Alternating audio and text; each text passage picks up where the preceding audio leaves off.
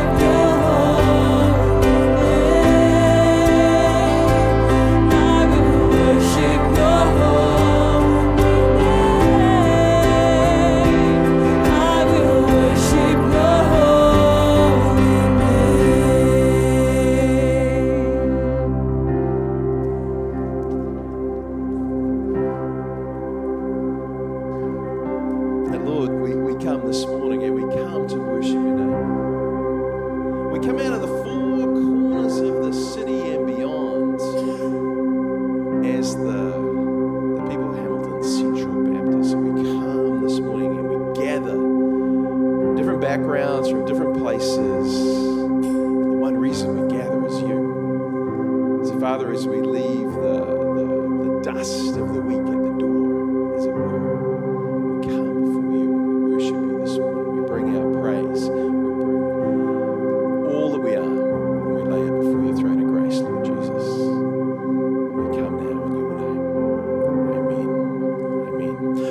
welcome this morning. Welcome, welcome here into the uh, auditorium. If you're at home, welcome and lovely to see you at home as well. Just take a moment, say hi to those around you. It Would be great.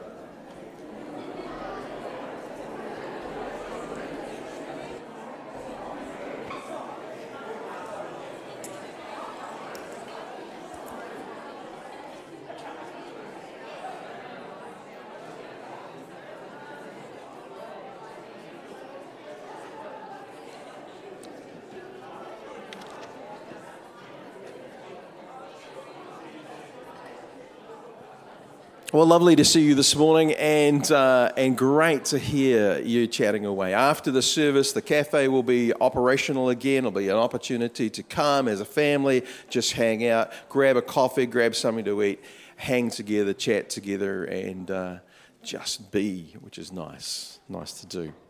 Welcome this morning. If you picked up, hopefully you picked up a, a copy of the bulletin on the way in. Um, there's a whole bunch of information in there to have a read of, which I think is um, really good. Lets you know what's going on in the church. But there's a little piece on the back that I talk about sometimes. Uh, this, if you're relatively new to the church and you want to let us know who you are, just fill that in and pop it in the box on the counter at Hey, good morning, Central. Whether you're here in person or online, welcome. Uh, my name is Brian. I'm one of the new pastors around here. I have been here in a little while, so it feels like a whole new church. Um, um, just thanks.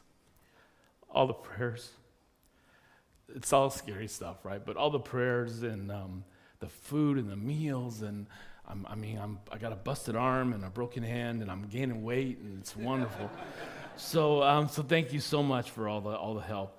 Hey, I also want to say thank you for two other things. Um, we are a praying church, and we're asking for more people to join uh, this prayer team of ours. But we really are a praying church. Thank you for the prayers you've had uh, for me, just a little side story: the uh, this the scan and the and the um, X-ray said I was going to need two plates, multiple screws, a bunch of wires. I was going to have a titanium enforced pulpit pounding fist, is what I was going to have. and um, they got in there for the surgery, and it came out, and they only did one plate and two screws. And they said, "Hey, I don't know what's going on, but didn't need as much as we thought. What we saw in the X-ray, everything's looking a lot better." So.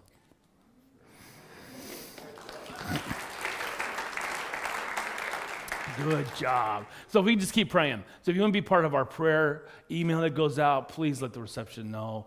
Um, we've got a big 24 uh, prayer, uh, fasting prayer thing coming up in November. You'll hear about next week uh, as we are looking at who God wants us to be. Uh, that's going to be an amazing time together and praying at home for 24 hours together. So that'll be a great thing coming up. So please be part of that team. Secondly, the discernment groups. What a phenomenal experience. The groups that I've been a part of encouraging and hopeful and reminding us what God's always done here. So we're almost done. And you'll see the process that John talked about. Um, we're looking at some exciting times ahead. So I want to thank everybody so much for their involvement with that. So now let's continue in the uh, Sermon on the Mount. Now, my sister, I have a sister who was a bit of a superstar. She was a, a state champion swimmer. And she had, a, she had a, a, record when she was 12 years old that lasted 10 years for breaststroke and really, really good. And then she went from, from being a swim, swimmer to a swim coach. And all her kids were part of her swim team, and she led one of the better swimming teams in the Valley in California. And then they um, adopted a little girl from China, Zoe, my little niece Zoe. And Zoe kind of grew up playing around the side of the pool and being a part of that. And then when she got older, about six, she started to swim. And she swam for two years. And about eight years old, um, they were really worried about her because she would get in there, and every time she swam, she always came in last. And they're like, Are you getting discouraged? Are you okay to keep swimming? And my sister's a coach, and she's like kind of embarrassed by this. And she's always happy as a lamb, and she's going all the, sw- all the swim meets and having a great time. So then, when she was eight years old, uh, Kristen tells the story that she sat down with Zoe and said, Look, Zoe, today is the first swim meet of the year, and we, I really want you to win a race. And at that moment, Zoe's eyes got open, and she said, It's a race? she said, She said, I thought we were here to meet people. It's a swim meet, right? Not a swim race. It's a swim meet. And in a blink of an eye, just like that, everything changed for her. All of a sudden, the lanes made sense. Why there's lanes in the pool. People cheering on the side of the, of this pool, uh, that made sense. A starting gun and medals and, and, and ribbons, it all made sense all of a sudden. And for the first time on that Saturday, she actually won a race. Just like that, everything changed because she had a different perspective on what was supposed to happen. We all have that aha moment, right? It's that aha moment when something, all of a sudden you see something completely different. It might be a relationship or a job or, or school or grades. And nothing's actually changed, but your perspective has changed. And now you see the world differently. And you see it as it is, not how you previously were taught to see it. I got a clicker in here somewhere. Here we go. There's lots of stuff in there. If you guys need a drink, I got some snacks. Um, so, uh, Stephen Covey writes about this in Seven Habits of uh, Highly Effective People. He says, We see the world not as it is, but as we are, or as we are conditioned to see it. What it means is that every single one of us holds on to uh, a view, could be holding on to a view that's actually holding you back. See, we see things the way we see it, and consequently, we act on it based on how we see it. So, possibly, we're acting in a way that's holding us back because we don't quite see it the way it could be. So, that's why in Christianity, we have this central idea of renewing the mind, the Apostle Paul writes about. That it means that we learn to see things the way God sees them. And we learn to see the world the way God sees the world, so that when God asks us to do something that's different, it actually makes more sense. See, we learn to see marriage the way God sees marriage, learn to see family the way God sees family, uh, see neighbor or work or opportunities or money or stress or church. When we see it the way God sees it, it makes more sense when He asks us to do something. See, when we see as God sees, we're more inclined to do what God says. That would be a great daily prayer right there. Start your day somewhere early in the day. Just say, God, help me to see the world, see my job, see my kids, whatever you're heading see it the way you see it so that I can do what you tell me to do. What a great daily kind of prayer. But it's also what Jesus was doing in the Sermon on the Mount. I think this is what he was doing. In the whole Sermon on this Mount, he was, he was helping people see things differently, see them the way God sees them, so that he it would make sense to what he was about to ask them to do. And today, we look at the passage where he talks about money. So if you got your Bibles, you want to turn to chapter 6. We're looking at verse 19. Pull out your flat screens, pull it up there, Matthew chapter 6, verse 19. And we're right in the middle of Jesus' Sermon on the Mount. And he's talking about money, but he's not talking to rich people. He is talking to people who do not have a lot of financial resources. They're actually on the poor side of the spectrum. And yet, what Jesus says to them has so much to do with how you find happiness, satisfaction, security, everything that has to do with money. And this is what he says Do not store up for yourselves treasures on earth where moth and rust destroy, where, where thieves break in and steal, but store up for yourselves treasures in heaven where moth and, moth and rust do not destroy, where thieves do not break in and steal. For where your treasure is, there your heart will be also. The eye is the lamp of the body. If your eyes are good, your whole body will be full of light. But if your eyes are bad, the whole body will be full of darkness. If then the light within you is darkness, how great is that darkness? See, no one can serve two masters. Either one will hate the one or love the other, or he will be devoted to the one and despise the other. You cannot serve both God and money. Okay, just imagine a junkyard. Just imagine a junkyard, uh, a waste dump. Everything in that junkyard now was once an object of great value.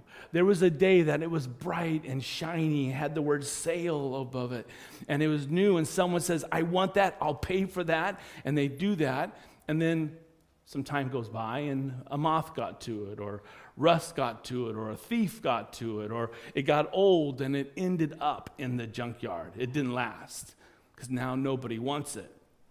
It's called stuff. Stuff is like that. That all stuff is like that. All the stuff you have now is going to end up in a junkyard. You're just the middleman right now. The only difference between the merchandise in the junkyard and the merchandise you saw at Farmers or at JB Hi Fi or at BMW is just time. That's the only difference, just time. See, treasure is junk waiting to happen. And there's a scientific formula for that. Junk equals treasure plus time. See, junk is just treasure plus a little bit of time. That beautiful car is going to end up in somebody's spare parts junkyard. The, um, the valuable watch, the expensive table, that wonderful clothes you bought, it's all going to be on Facebook Marketplace someday, and you're going to get nothing for it. See, we're learning from the greatest talk of all time, the Sermon on the Mount. And this week we're getting wisdom about treasures and, and treasuring. Now, there are uh, religious understandings and philosophies out there that, that say that um, our problem is that we desire stuff too much and we get attached to stuff, and that leads to suffering. And therefore, we should learn not to desire anything at all that the road to the good life is the elimination of all desires and, and wanting of stuff. It's not what Jesus is saying here. It's not even close to what Jesus is saying here. Jesus does not say you should not have treasures.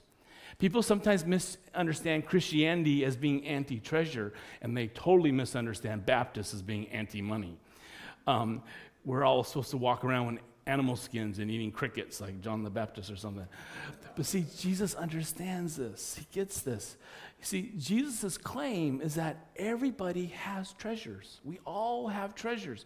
Human beings, by our very nature, are treasuring creatures. He made us that way. That's how God's made us. See, a treasure, again, a treasure is something you seek to keep because of the value you place on it. We see this in really small kids, right? I see this in my daughter all the time. Little kids treasure a stuffed animal or a radio blanket or an Elsa doll in our case. And, and their, their heart just gets all wrapped around it. And, and it doesn't have to be expensive, but they value it like it's treasure. See, nothing can de- degrade another person, a child, an adult, more than to turn your nose up at what they treasure, to scorn what they treasure. Um, even someone who's experiencing homelessness or someone in prison, they hang on to a letter or a photo, and for them it's a treasure. You know how it is. Someone that you love dies. That old worthless pair of clothing or old pair of glasses, all of a sudden that belonged to them, all of a sudden becomes a treasure to you that you will never, never let go of. See, treasuring is a deep and wonderful part of what it means, of what it means to be human. See, the Greek word that Jesus uses all through this passage, talking about treasure, is the word that we get, that we use now called thesaurus, a thesaurus. A thesaurus is a treasure trove, a treasure store of words, of meanings. That's why you go to a, th- a thesaurus, find a treasure trove of different words that you can look up. Um, our lives are meant to treasure stores of meaning. And Jesus uses a variation of this word five times. Five times in this passage, just the first few sentences of this text. So don't feel bad if you got stuff that you love. Don't feel bad about that. Don't feel bad about treasuring some things. God loves that capacity in us. He, he, it's just, he, it's the same way that we love seeing our children love something that you've given them. He loves to see us respond in the same way. He doesn't say don't treasure anything. He just says don't treasure the wrong things. Don't wrap your eternal heart around earthly treasures, he says. Not because they're bad, he says, but because they won't last. They're temporary. Wrap your heart around something that's temporary and it disappears, your heart's going to get broken. If a moth doesn't get to them, rust will. If rust doesn't get to them, thieves will. And if thieves don't get to them, your greedy little kids are going to get to them after you die, right? so it's all going. So whatever that stuff is, it's going to wear out it's going to give out. It's going to burn out. It's going to rust out. It's going to it's going to be thrown out. But not you.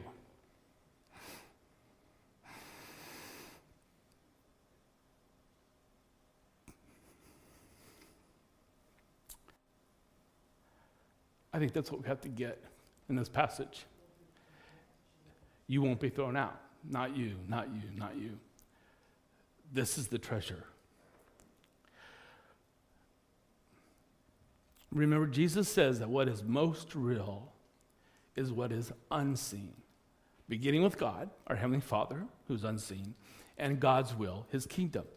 See, physical stuff is just physical stuff. It's, it's atoms and molecules all kind of put together, and physical stuff's not treasured until it is treasured by you, the treasurer. You are a treasurer by God's design. Everybody has treasures. And that means everybody has to find a treasure finding strategy. Now, there are people who have jobs that they're called what they call market timers in the stock market, right? They'll watch the stock market for signs of that market is going to go drop or going to climb, and then they'll reinvest in what's going to be safe. Um, when you look at the stock market, one of the first big stocks that went on the stock market was IBM. Went on the New York Stock Exchange back in 1915. Now, you guys are smart people, so I want you to think about this. If you had acquired one share of its stock on that day in 1915, take a guess at how much you would be worth right now. Take a guess. Think about it. Tell the person next to you, how much you think you'd be worth right now? You ready for this? The correct answer is actually this. If you bought one share of IBM stock in 1915, you would be dead right now you would be worth nothing right now.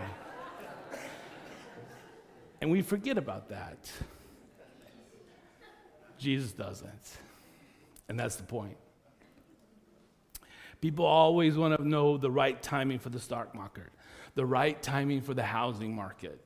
Buy low, sell high, all that stuff. But when it comes to treasuring, Jesus is the ultimate market timer. And he says there's two markets one's temporary and one's eternal. And Jesus is pretty bearish on the earthly market, but extremely bullish on the heavenly one. Proverbs writes about this. Did I put this up here? Yeah. Do not wear yourself out to get rich. Do not trust your own cleverness. Cast but a glance at riches, and they are gone for they will surely sprout wings and fly off to the sky like an eagle. I think it's funny, the back of the American money has eagle wings. And my dad is a banker. He says, See those wings? That means it just kind of flies away. So just watch out. Um, but this proverb, there's a more recent uh, version of this wisdom of this poem. It's called Money Talks. It goes like this That money talks, I'll not deny. I heard it once. It said, Goodbye. See, Jesus says, where your heart is, sorry, where your treasure is, there your heart will be. In other words, if you are investing where you invest the most, that's where your heart's going to follow. Whatever you put the most investment in, your heart will lean that direction. Our hearts follow our investments. Whatever we're investing in the most, our hearts are going to find themselves there. And with our hearts, then comes our trust and all our decisions based on that. And so what happens is that whatever we're investing in, ultimately we find ourselves loving those things the most and trusting those things the most, and that's Jesus' concern. That's what this whole little thing about money is all about. His concern isn't about whether you save money or not, or whether you're rich or poor.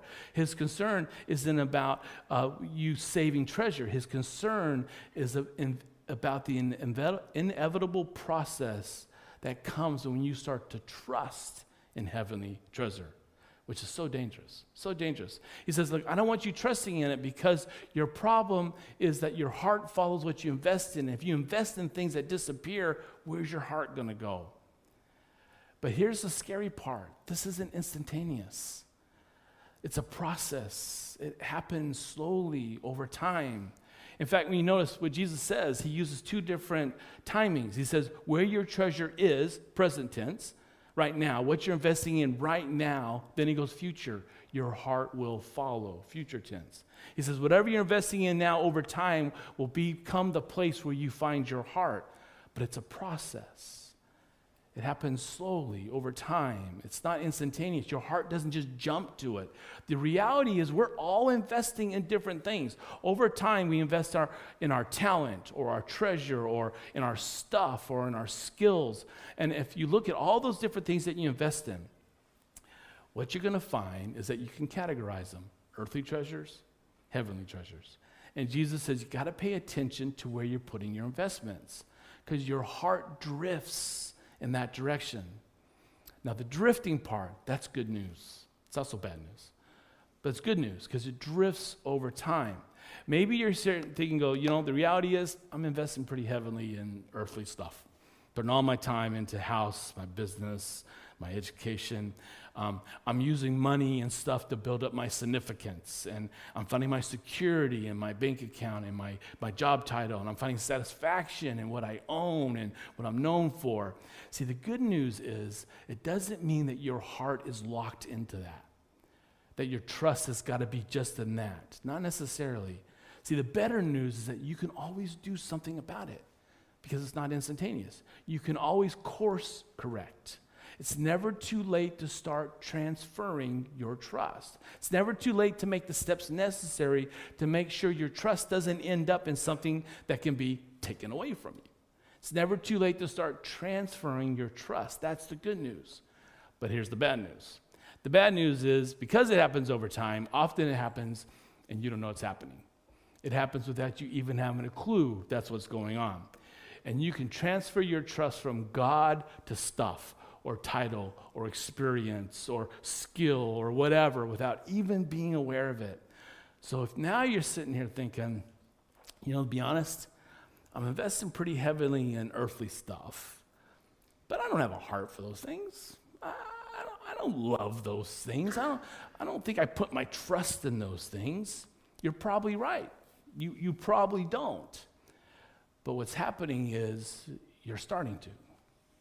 It's slowly happening. You're not aware of it. It's a gradual thing, it's a drift. It happens over time. So, what do we do about that? And this is where Jesus speaks up again. He's very pro treasure, and he gives us the greatest investment tip of all time store up your, yourselves treasures in heaven, he says. Now, the most important commandment in the Christian tradition, Judeo Christian tr- tradition, is this Love the Lord your God with all your heart, with all your soul, with all your mind, with all your strength.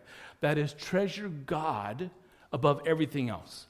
Treasure God above everything else. Love Him, worship Him, think about Him, delight in Him, meditate on Him, adore Him, uh, thank Him, serve Him, prize Him, be surrendered to His will, be grateful daily for His gifts, be directed towards His purpose, be secure in His love. You cannot treasure God too much. It's not possible. The strategy for investing that resolves around storing up earthly treasures is a bad investment strategy. The uh, strategy around heavenly treasures is the good investment strategy. I heard an analogy a while back when I was a kid, pretty helpful. Imagine that you check into a room at the Bella Vista Motel. Okay, you go in there, you open your door, and you go, oh, it's the Bella Vista Motel. You look around, it's all beige, everything's beige You're not content with your room, so you go, you know what? I'm going to go up the road to Bed Bath and Beyond, and I'm going to buy some of the best towels I can for this bathroom. And then you go to an art gallery on your way back. You go, I'm going to get some new art to put paintings on that wall to make it feel more homely. And then I thought, you know, the bed was awful, springy. I'm going to go to Bedpost and I'm going to get the best mattress they have for my sleep. And then that teeny tiny little TV they got there, I'm going to go to JB Hi Fi and get a big 55 inch widescreen high def TV to go in the room. Not many people do this, right?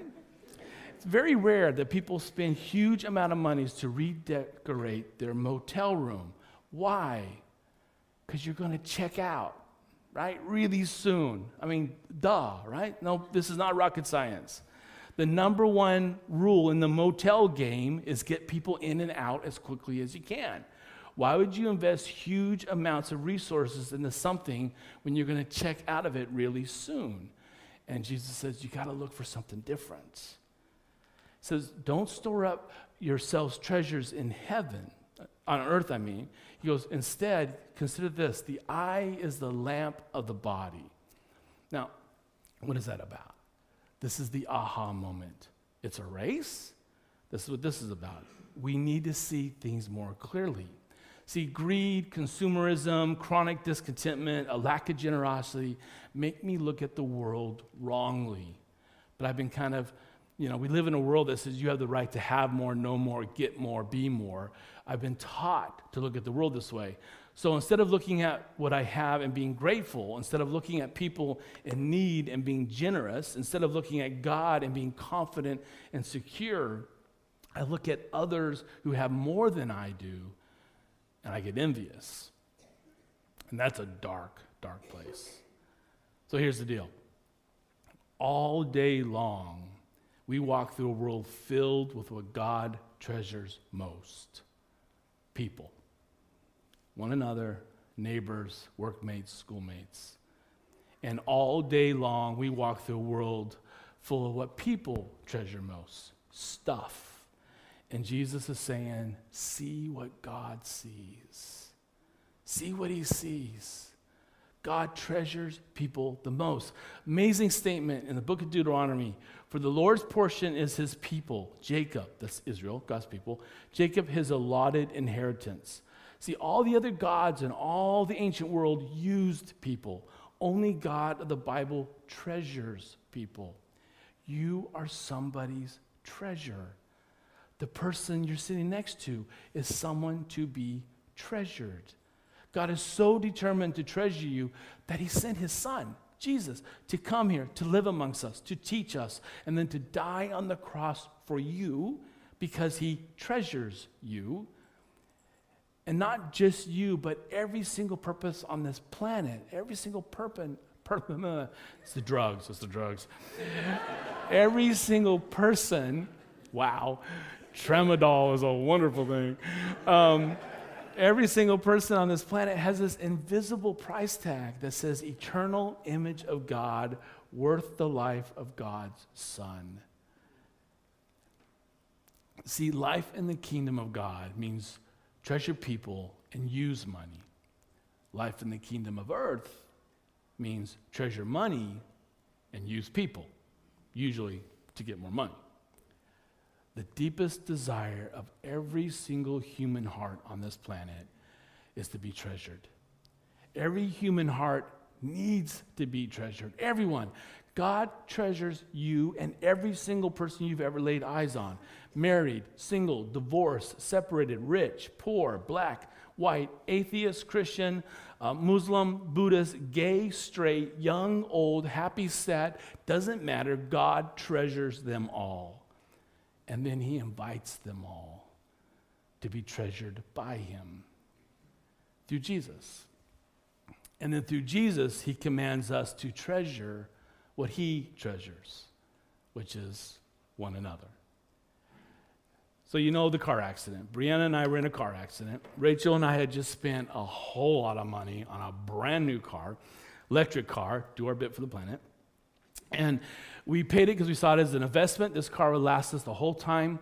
For 10 years here in Hamilton, we'll drive around Hamilton without paying for any petrol, big investment. But on the way home from picking up Brianna from preschool, a, a, a gentleman blacked out, going the opposite direction on the road, jumped the median strip on Wairere Drive, and, and collided into us head on. Brand new car that we only had for 10 days. Brianna in the back seat, the car completely totaled, completely written off. Guess, guess what? It was the first thing I did when those airbags went off and the, and the stop, car stopped moving. Guess what the first thing was I did after that accident? Yeah, you guessed it. I looked for my phone because that was also new. No, wait. no. Of course not. You check Brianna, right? The first thing you do, you check Brianna. The car was still moving. I'm checking Brianna to make sure she's okay. See, stuff is temporary. Junk is treasure plus time. People, my daughter, eternal. Everything with God is about a who, not about a what. Everything. We use our earthly treasures for heaven's purposes, for God's purposes. We do good with it. We help others with it. We're a blessing to those that we have an opportunity to be a blessing with, whoever crosses our path. We try to alleviate, uh, alleviate poverty where we can. We set people free from bondage with things like our CAP programs and helping people understand what money and stuff can do to your head. We do all these things we do because of the earthly treasures that God has blessed us with so that we can then be a blessing to others. So, why the drift? Security, significance, you name it. So, how do we avoid that drift? We avoid that drift with one English word that summarizes all of this, and that's generosity. Generosity is the reboot. Generosity keeps our trust in God and our hope in heaven. That's why we do generosity. That's it generosity. We practice generosity, we avoid the drift. We, that's how we stay free to follow Jesus to wherever he may lead us. We practice generosity as an individual, as a family, as a flat, as a church. But ge- generosity, it, it, has to come from the heart. Um, it has to come from the heart. Paul writes in 2 Corinthians, each of you should give what you have decided in your heart to give, not reluctantly or under compulsion. Then it goes on to say, because God loves a cheerful giver. I want to key on the word compulsion, because you don't do this out of guilt. You don't do this because the preacher is going to preach about giving and money every other Sunday until you do. It's not about that. Generosity keeps our trust in God and our hope in heaven. That's the drive. It's got to come from the hearts. And the best way to grow in generosity is to practice it. Practice taking steps of generosity. Now, I want to kind of walk through what I mean by this because um, this isn't about just, I need you to give more money to the church because I kind of like paying the bills and making sure we can have electricity and pay the staff. That's not what this is about. This is actually a transformational thing. This is about how do we keep our, our hope in heaven? How do we keep our focus on God? So I just want to walk through steps on how do you practice generosity.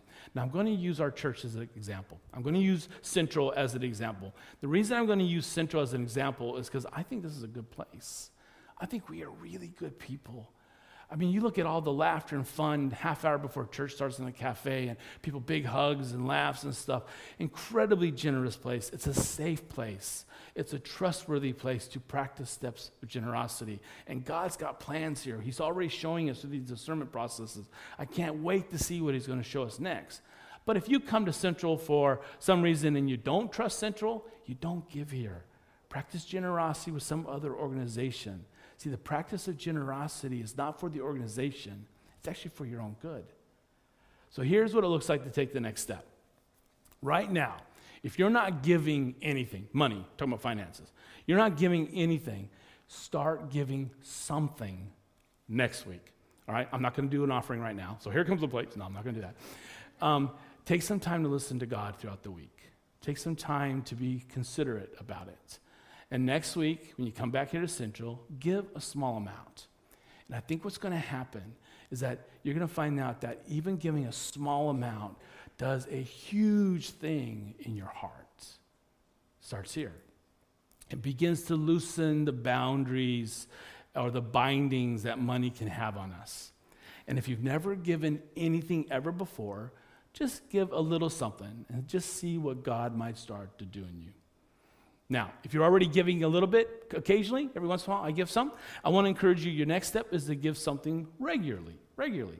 So if you're giving something kind of occasionally, uh, maybe randomly, um, maybe you want to start working out. I want to do it more regularly. It might be weekly, I'll give a little bit. Or every other week, fortnightly, I'll give a little bit. Or maybe it's once a month. I actually know some people that give every year. They only give once a year. It's, a, it's an amount every year.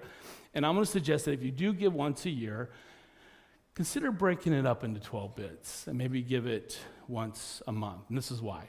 If you want to get in physical shape and get healthy, going to the gym one time a year isn't going to do it. I've tested the theory. I don't care how hard I work out, and I don't care if I'm sore for a month. I see no change whatsoever by going once a year. Same thing happens in the spiritual transformational world on giving regularly basis on by something doing something regularly as a habit god uses that to, to mold us and change us. It begins to free us from the negative power of money. So i want to encourage you that if you just give every once in a while now consider how regularly do you might want to give it. Now if you're already giving something kind of regularly now i want you to consider taking the next step of generosity which is give it systematically systematically and that is have a system so that as soon as your money comes in, you give a percentage to the church. Now, I know, I know you're already, oh, here he goes. Here's the 10% thing. Here comes the tithe. It's all about the tithe. It's not. It's not about the tithe. You might want to start by saying, I'm going to give 1% of my paycheck every fortnight. Might be two, might be four, might be five. I don't, I don't actually care. If you've been around church for any long period of time, you know they always talk about the tithe, 10%. But times are hard right now genuinely hard. And inflation and COVID and job loss. And you see it around here, Ulster Street uh, and, and Save. You see how it's affecting people. Giving 10%, not everybody can do that right now. I can't do that right now. So it's just too much. Wouldn't be able to pay the bills. And, and if that's where you are, that's okay. But it's better to give something, even a little bit, systematically, because it's going to be good for us on how we do that. So maybe your next step is to give some percentage. And then if you're giving something systematically, the next step is to go there with the tithe and consider giving 10%. And at the beginning of every paycheck, you just give 10%. It's easier math anyway. You know how hard it is to figure out 3%? That's so hard. So 10% is just, just move the decimal point. It's geography. It's not even math. It's just geography. Maybe that's your next step. Then if you're at a point you're saying, I already tithe, I already give 10%, well, the good news is you're done, right? You're done. You're t- you can't be more generous than that. You can't be more free to follow Jesus if you're already giving your tithe. Now, what it means is this the way I think God uses his body of people is that we learn to trust God with our resources and our money. And we start a little bit of a time, and we learn, and we learn, and we get it, and we see how God provides, and, he, and things work out. And then you get to the point where you're doing 10% to the local church, because you trust that we together, we use that 10% for the sake of the city, for the sake of neighbors, for the sake of one another. That's where it goes. It's a shared house. We share it for everybody else. Then you move into what's often other preachers call the Holy Spirit led uh, generosity. And that is where you pray. Say, God, I actually have more money. Where can I give it? And that might be a missionary. It might be another organization as well as the church. It might be a person, sorry, a significant person that you know of. The bottom line is we use our earthly treasure for heaven's purposes to do good. Because it comes down to this, and this is what Jesus is talking about in this passage. Who do you serve? Who do you serve? It's going to all end up in the junkyard anyway. So, so don't let it tell you what to do, is what Jesus is saying. Nobody can serve two masters. One way to think about it is this, and this is what I'll wrap up with money is a good tool, but it's a bad treasure. It's a tool to meet your life ends, uh, needs. It's a tool to take care of your family. It's a tool to provide for your retirement. It's a tool to express your trust in God. It's a tool to be generous with other people, to help and make a difference in the life of others. In fact, everything you own is a tool. God uses your money and your possessions as a tool, not a treasure. We ask, what are we going to have to show for it? God asks, who do you have to show for it? See, your cash is a tool, so is your home, so is your car. Your backyard is a tool. Your dining table is a tool. Your barbecue, you, your pool, your batch, your golf clubs, your money, they're all tools to focus on someone else. And I know I'm preaching to the choir on this because you get this. Rachel and I have experienced outrageous generosity from you all here, Central. Places to live, and food, and gifts, and card, and prayers, and texts, and phone calls. This church has a history of being generous. I mean, look at this building of ours. Baptists don't do buildings like this. We have a worship center and a cafe and a children's area and a gym and an outdoor playground and even parking. I mean, that, that all came from people's generosity over the past years. If you are new to Central, you are surrounded by a unique kind of person here at Central. They love each other. Look at all the banter that goes on before and after church. They are prayers and they are generous extremely generous people. See, the fact is, we can take something and use it as a tool for someone. That makes the temporary become eternal. Money and possessions are great tools to seek in order to be a part of God's pursuit of seeking others with His love and with His Son and with His gospel. See, it's a bad thing to make my money my treasure because then it becomes my master. And you become shaped by whatever you treasure. If you treasure money, you'll be shaped by greed. If you treasure security, you'll be shaped by fear. If you treasure approval, you'll be shaped by reputation. If you treasure success, you're going to be shaped by achievement. If you treasure physical appearance, you're just going to get vain. If you treasure power, you're going to become arrogant. But if you treasure God, you're shaped like this. You're shaped by love. And that's Jesus' point in this. Don't let the things you treasure tell you what to do. Treasure people as God treasures people, and use the things you have as tools to treasure one another. One last comment as we wrap up. 2023 coming up. People don't talk about inflation, what's going to happen. If you ever find yourself worried about money, if you ever worry about not having enough, not being able to pay your bills, or not being able to educate the kids, take care of the family, uh, how to leave money behind for your kids, your grandkids, if you ever worry about the cost of living, being able to afford retirement, if you ever worry about money or ever worry about anything at all, Jesus has the most staggering, profound, life changing advice on managing anxiety and worry in human history. And that's what we look at next Sunday. You don't want to miss next Sunday. We have a special preacher next Sunday.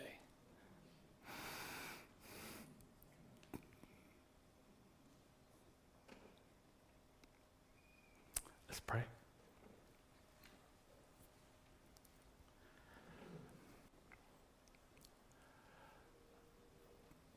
Father God, it's, it's such a, a, paradigm shift to get our heads around. When we talk about money, you're talking about people.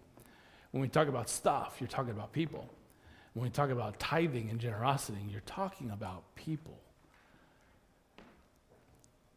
Help us to see the world the way you see it so that we can do what you ask because it makes more sense. Help us to see our stuff as tools that you have lavishly blessed us with money, possession, home, whatever, as a way to connect with others and show love to others and care for one another and time with one another.